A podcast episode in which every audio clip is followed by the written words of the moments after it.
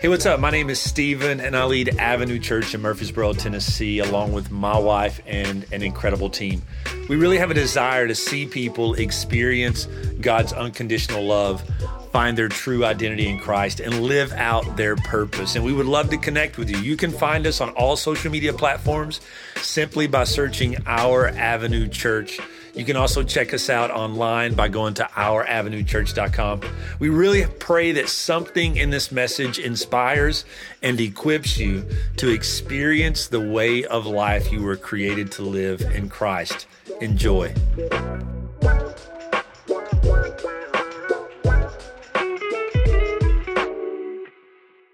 This is our second week in a series called Face to Face.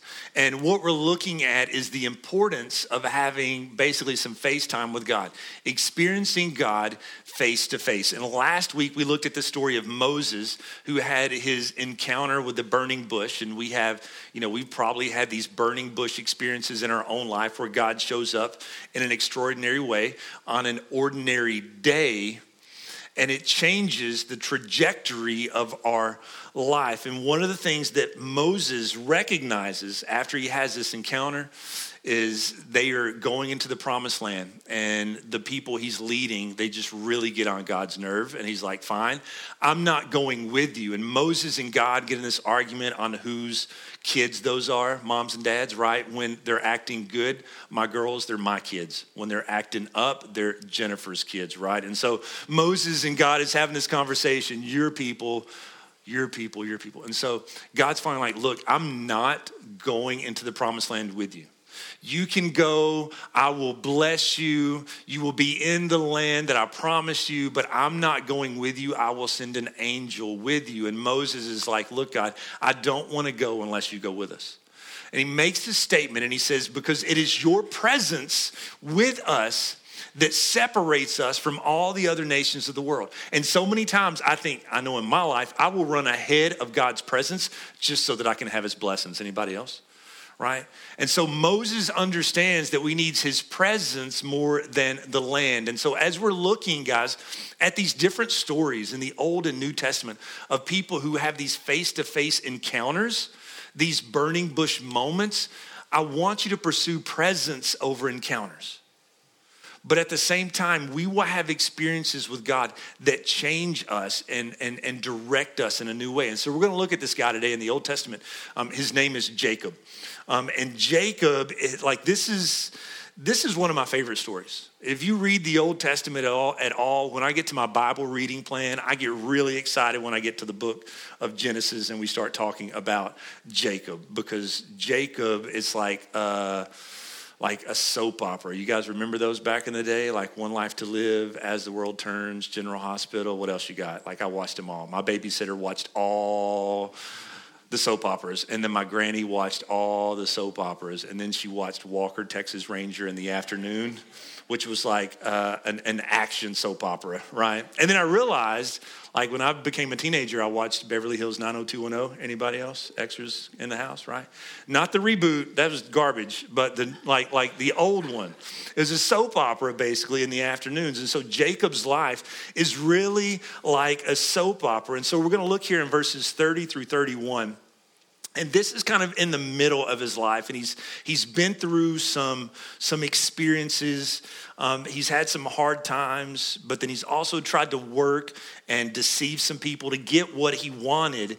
And it says here, it says, then he, and he's talking about God. He's having an encounter with God here. He said, then he blessed Jacob there. So they're in this place and God blesses Jacob. And Jacob named the place Peniel, which means face of God. For he said, I have seen God face to what? Face to, let's try it one more time. I still can't hear you. Face to? Face.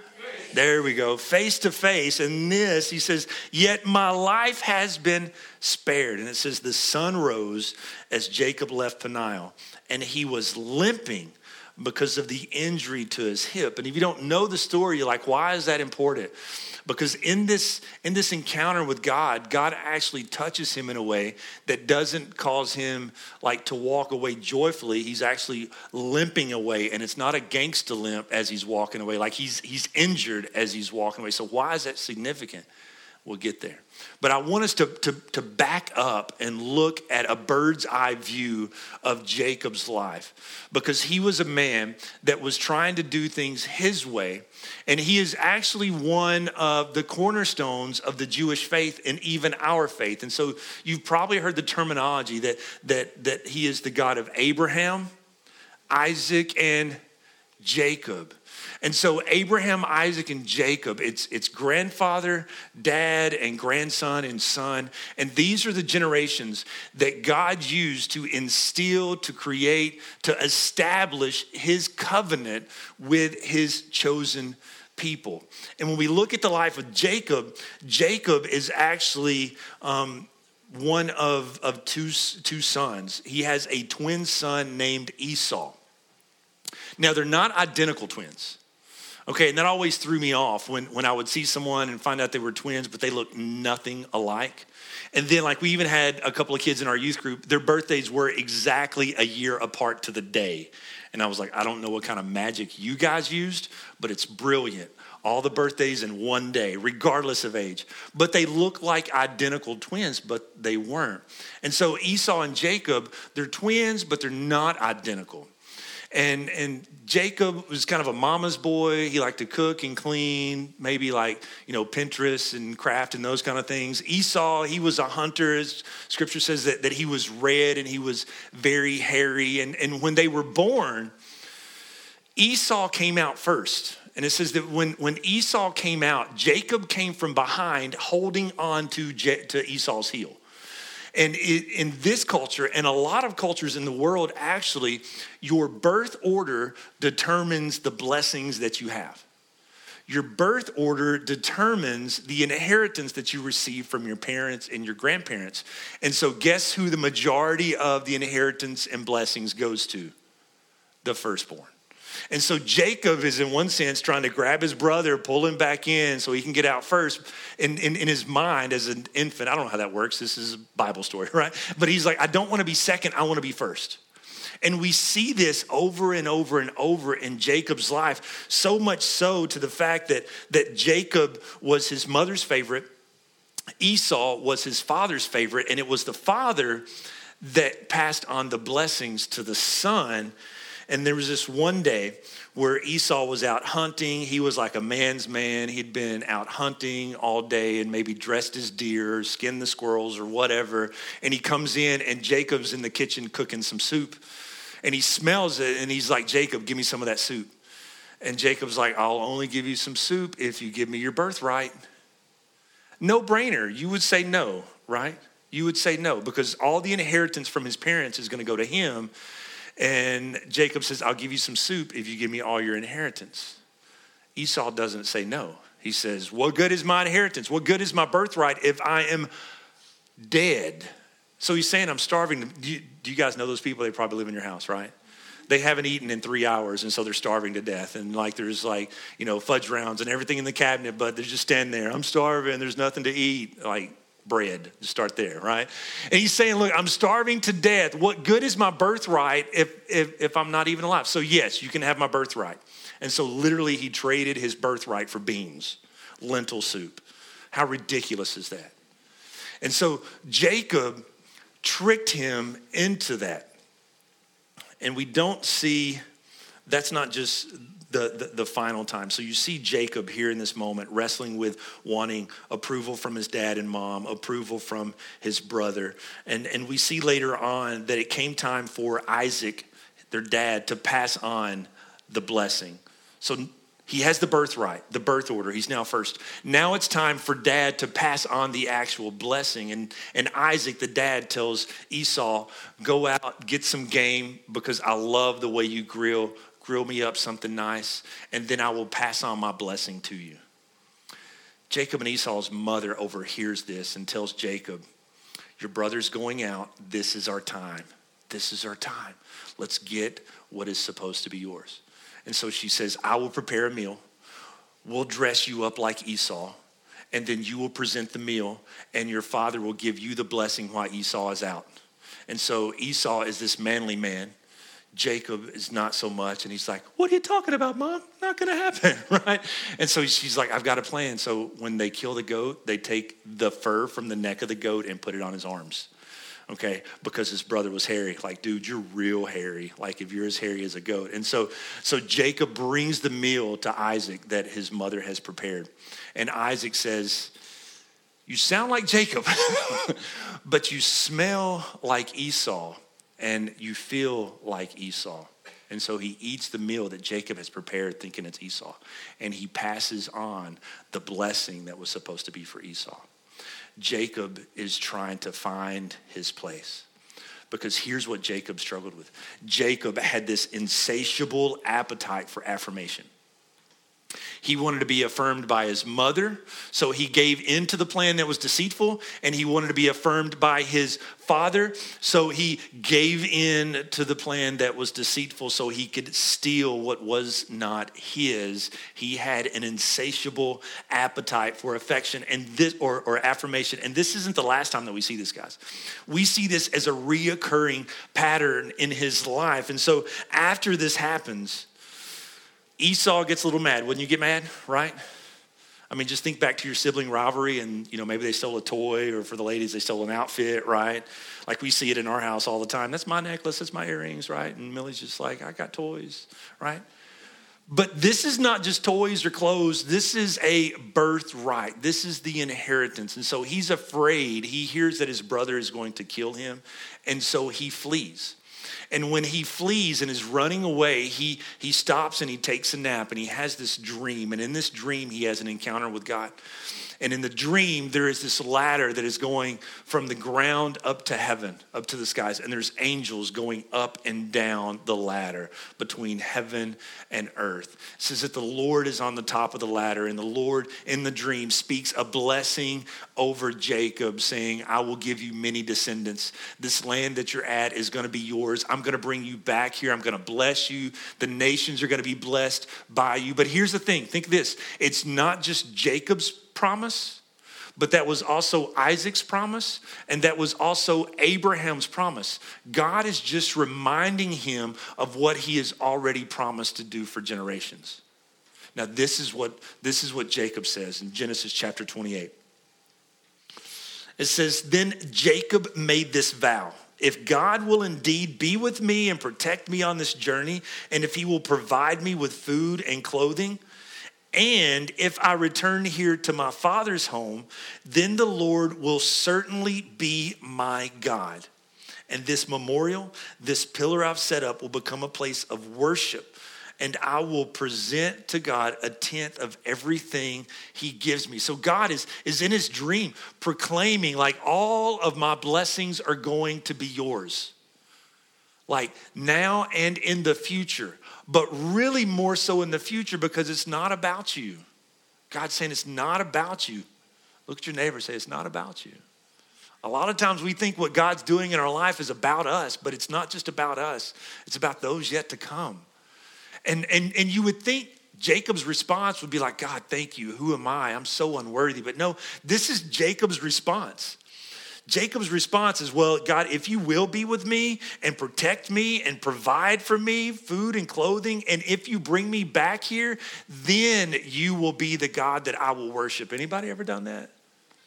It's like you find yourself in a situation.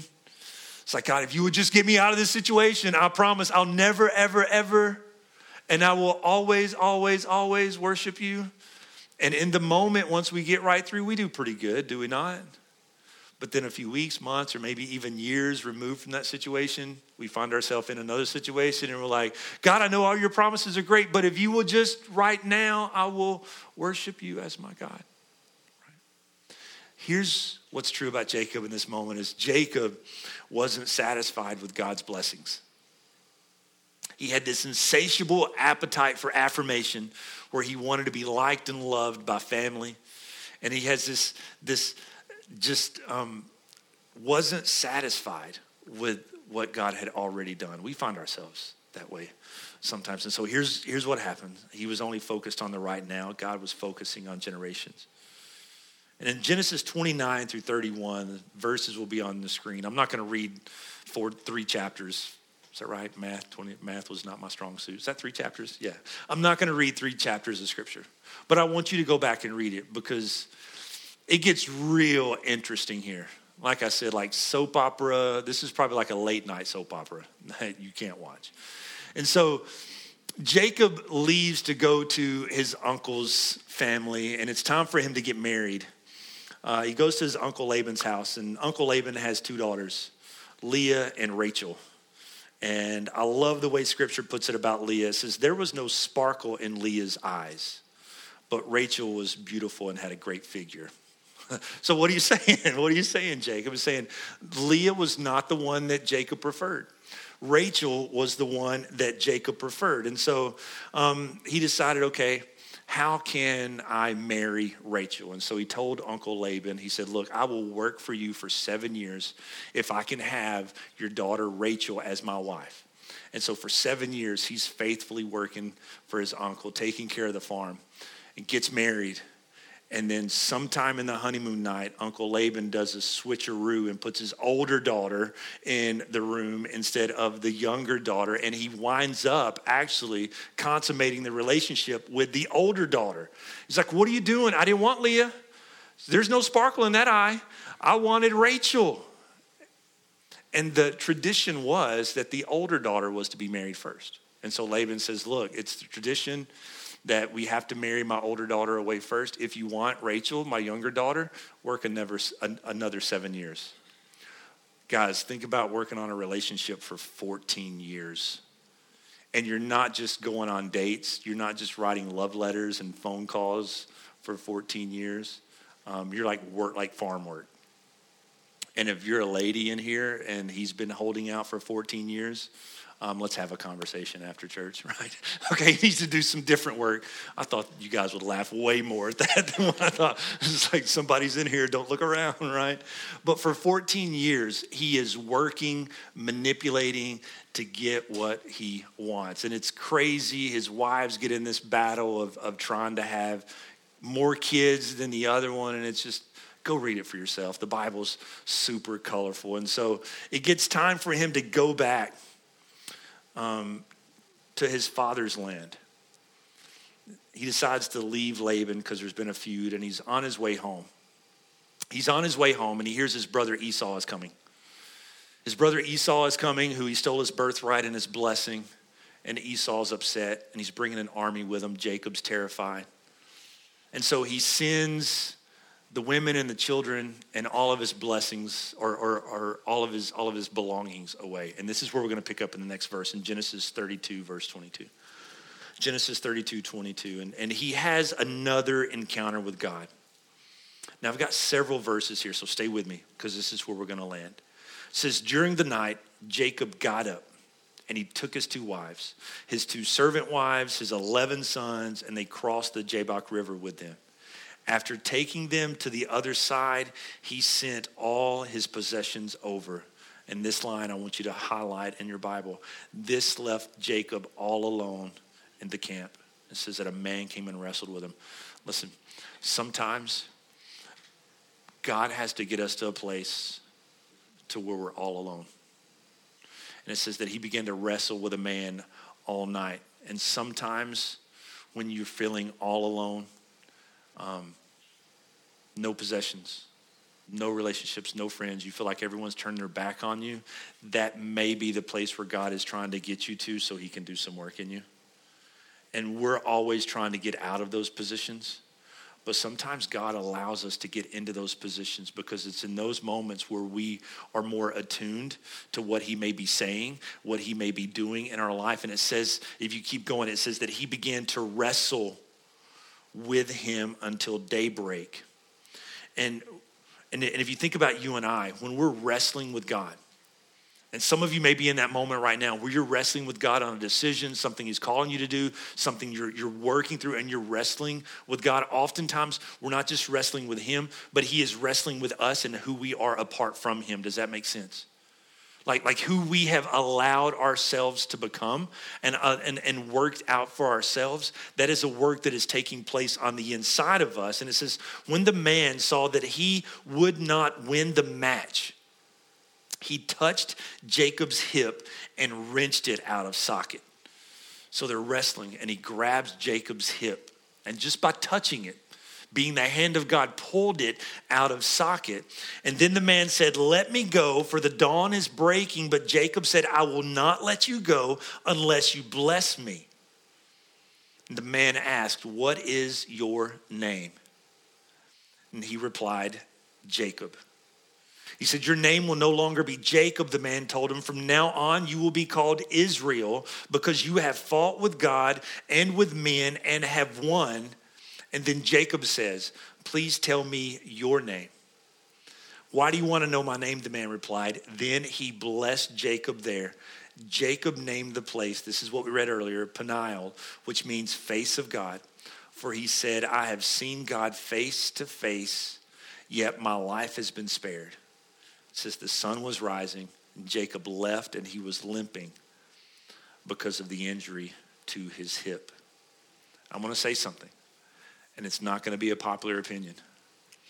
Sometimes the encounter with God that we need is not one that we walk away joyfully shouting his praise, but walking away from with a limp, because we now know how great his power is. And I know that that can seem harsh, and there are some things that I can't imagine what, what some of us have experienced. But when we are walking away from that moment in a limp, we can look back and see where he was and see how strong he is and what he is capable of. And I was talking to our coordinators last week um, after service when we were prepping for Starting Point. And, and when you look at our culture, the American culture, would you guys say that we're pretty self-sufficient? For the most part, we're pretty self-sufficient. And so when we have encounters with God, or we see in, in developing countries, when they have encounters with God, like when they make the, when, when they pray, "Give us this day our daily bread," in some countries, that's very much the case. Unless God shows up, there's no food, there's no water, there's no doctor within, you know, a hundred miles. God shows up. Those are the encounters. But here, I believe in American culture, we are so self-dependent at times that the encounters that get our attention the most and help us understand the greatness of God is some of the times the ones that we're walking away with a limp. Because here's what I know. We see this in Jacob, but I know in my life, I have an insatiable appetite for affirmation. I have an insatiable, maybe not you, but I struggle with that. I struggle with, with, with wanting to know where I fit in. I struggle with wanting to know where my place is. Even as a lead pastor, I'm like, if, like, like, am I doing a good job? And sometimes when we're having conversations, and if someone says, I'm, and I'm not telling you this, so you come up to me after service, okay, so don't do that, all right, because I'm going to go hide in the closet after saying this. When someone says, "Man, that message was really good," in my mind, I'm like, are you just telling me that because you're, it was really bad, and you're trying to make me feel good, feel good, right? And then other times I'm like, man, that was a really good message, and nobody is saying anything. Does anybody ever go through something like that? And even if you look at social media and kind of how it started and where it is now, it started with just being connected, just connecting. But now it has evolved in a derogatory, negative way that especially the next generation, they're using it for affirmation. And it started like with MySpace back in the day. Who had MySpace? Throw it up. Come on, right? It's it's those of us that are looking a little more wise, right? Where you would craft your page, and you had a background image, and you had like a playlist and all the cool stuff. And it was like, hey, did you see my page? Like I would work, even as like a twenty-four-year-old youth pastor, I would work like an hour to get my MySpace page looking really cool so my teenagers would think I was cool, right? And then Twitter, you started being able to like, you know, tweets and posts, and then Facebook came and started adding pictures with posts, and Instagram, it's just all pictures. And in the last several years, selfie wasn't even a word until social media. And so now we're taking pictures of ourselves, hoping people will like and affirm us by how we look. And now the evolution of social media is even with TikTok and Reels and, you know, Vines, R I P, you know, back in the day. And, and, and people, people like you, not just by what you look like, but you're looking for affirmation based off what you do. And we want to look at the, the generation coming up behind us and say, you shouldn't do that. But our generation, we've done that with our jobs. We have a, an insatiable appetite for affirmation by trying to please our bosses or coworkers. And, and you say you don't, but we all at times do things because we want them to think that we do a good job. Maybe for some of us, we're trying to find that affirmation in our spouse or relationship. For me at times, and my kids are in here, but I'll say it anyway, like, like I'm looking for that affirmation from them. Because I did not have a great relationship with my dad, and he worked all the time. So I was like, you know what? He loved me and he did the best, but like, I'm going to be with my kids all the time and they're going to love me. And I hope you guys kind of love me, right?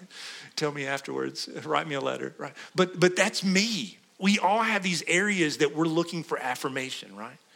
And I think at the same time, we can also not be satisfied with God's blessings.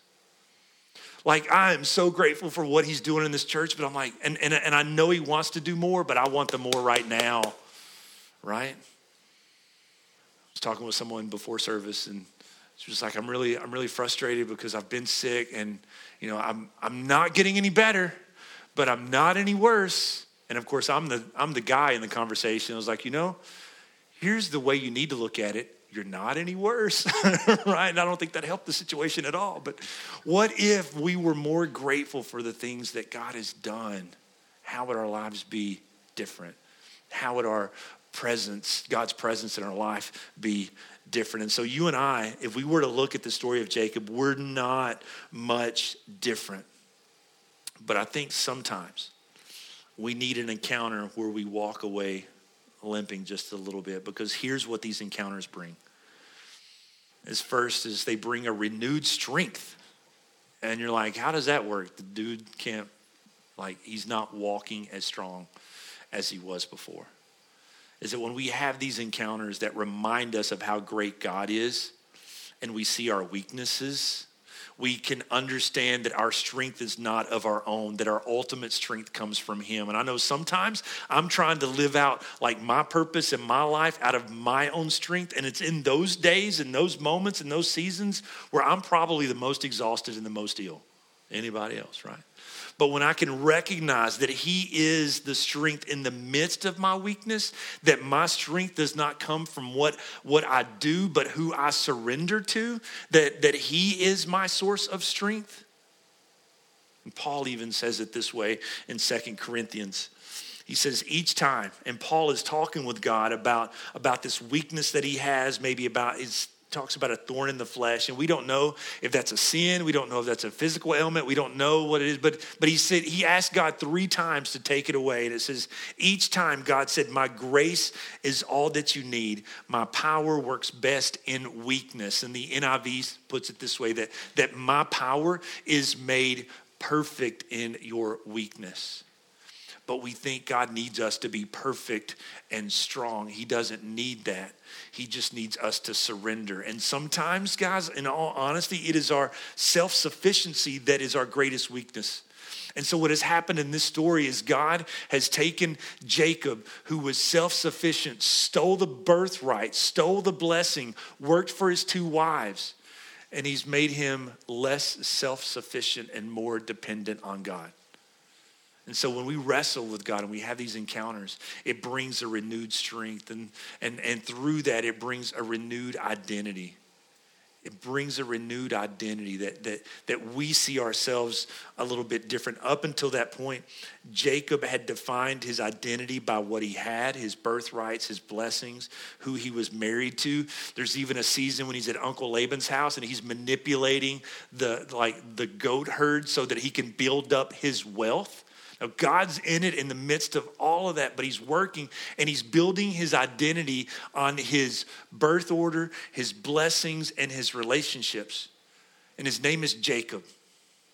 But in that wrestling, God touches his hip and pops it out of socket and then says that you are no longer Jacob, but I am calling you Israel. He says, no, you're no longer going to be called Jacob. I'm now calling you Israel. Now listen to me. He didn't just change Jacob's name, but he identified a nation. Because look and think, we know now like Israel is a nation, but then it was just a person whose name was Jacob, who was a deceiver, had an encounter with God. God changed him, renamed him, but just didn't rename him, named generations to come. And so listen to me, as God's working in you, your identity, it's not just an identity for you, it's the identity for the generations coming after you. And for me, that's things like, I look, I, do you look up a family tree or down a family tree where you're at? Do you guys know? You look up? So the people that went before me, they're up, they're not down. Okay, so, all right. Look down? I don't know. Will you look where your parents are, right? When you look at where your parents are, up, down, all around, I don't care. Your parents falling down, just kidding, all right? But when you look, some of us, when we look at, and they did the best they could with what they knew and who they knew God to be. But some of us in this room, we have a desire to lead a different path. And we don't want to hold on to the identity from our parents or grandparents or uncles, or maybe even the identity that was placed on you in high school or middle school or college or a previous relationship. Allow God to change that identity in you. And that identity change is not just for you, but it's for the ones coming after you. And that's why we have to think, guys, God doesn't work just in terms of right now. We want him to, we believe him to, but he is working in terms of generations.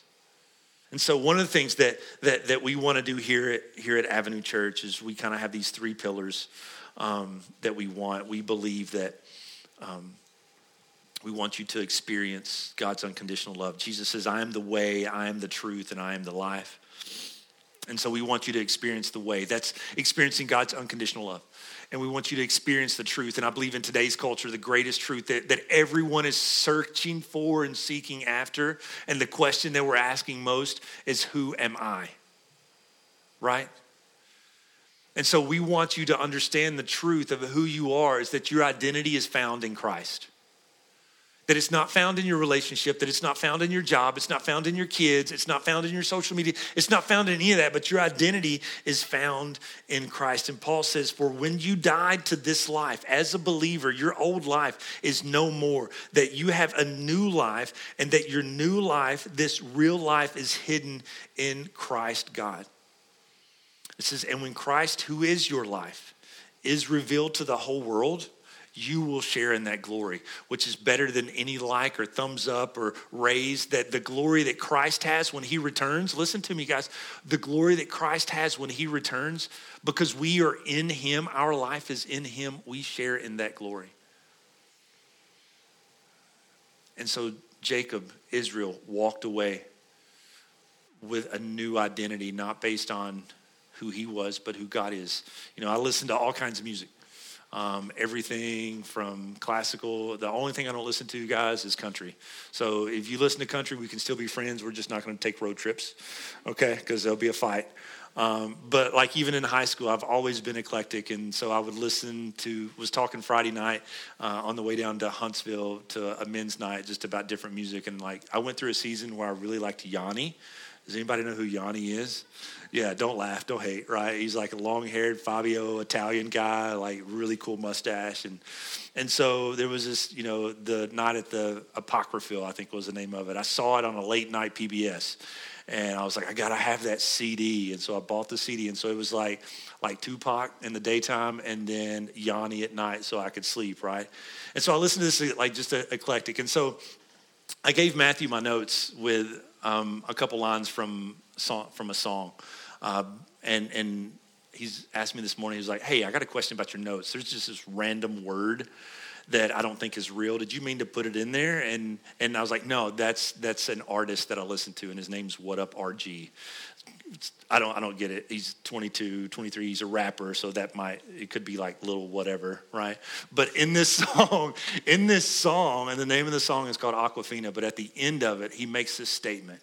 He said, "Remind me who you are when I forget who I am."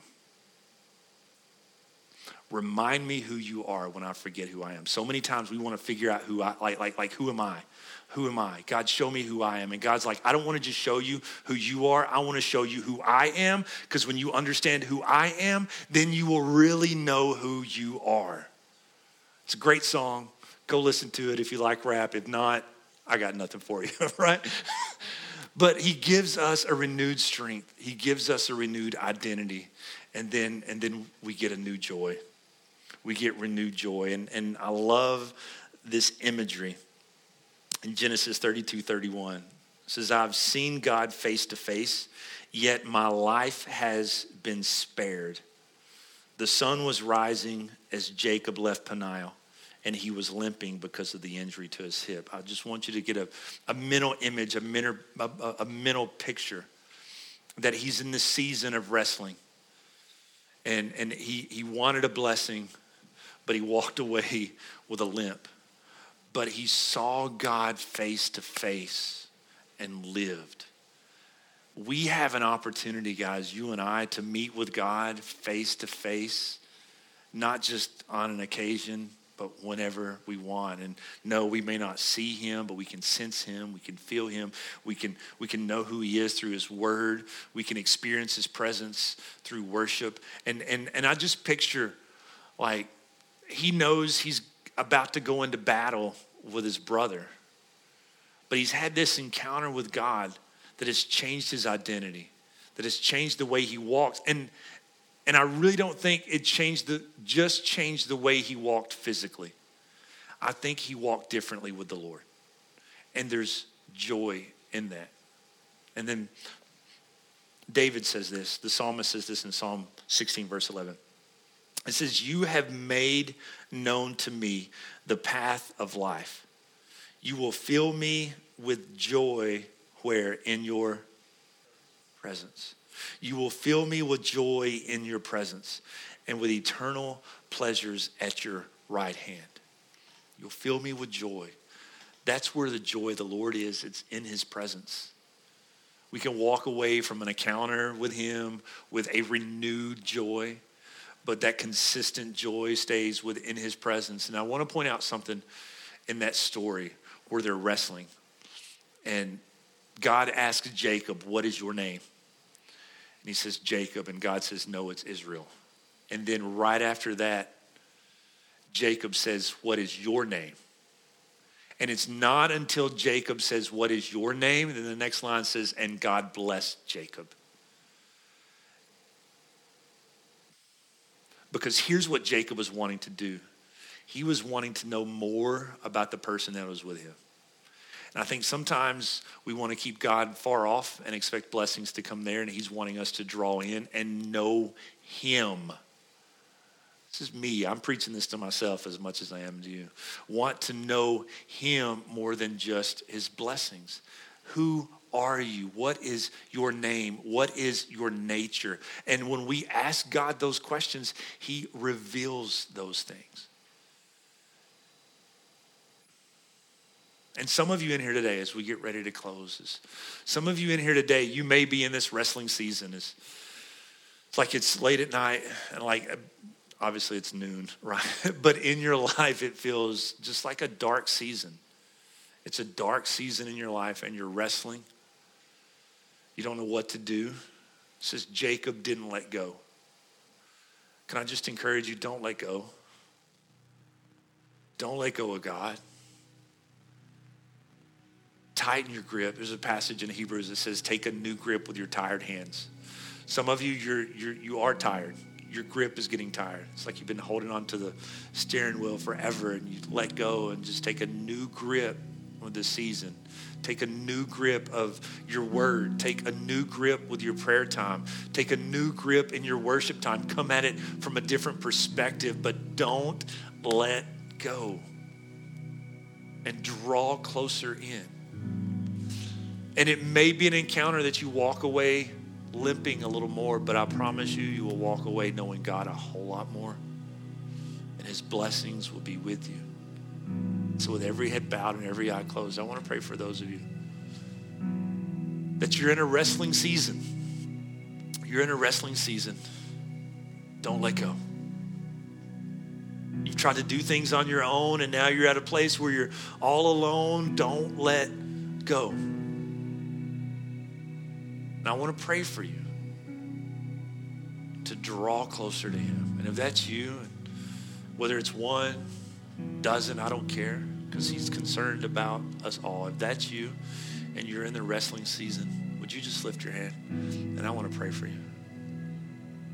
Come on. Awesome. Father, I just come to you this afternoon now.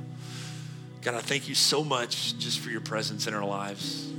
Your word promises that you inhabit the praises of your people. When we come together, you're here in our midst, and not that you're waiting on us to get together and start singing, but God, you awaken something within us to notice your presence in our lives when we come together and dedicate time to you. And God, some of us are, are walking like Jacob right now. We've been doing things on our own, seeking affirmation by our place in life, our place at work, relationships that we have. But God, renew our identity in you and you alone. God, create in us just a, a, a heart of gratitude for what you've done and are doing in our life. God, those that are in a wrestling season right now, God, I pray that they do not let go. And God, do not let go of them. Because God, you're changing them.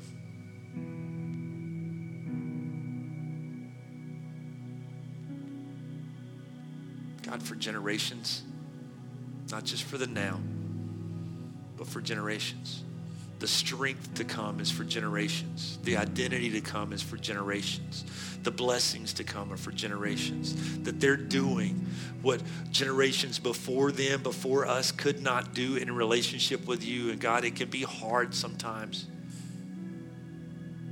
But God, strengthen them. Strengthen their grip on you. Stay close.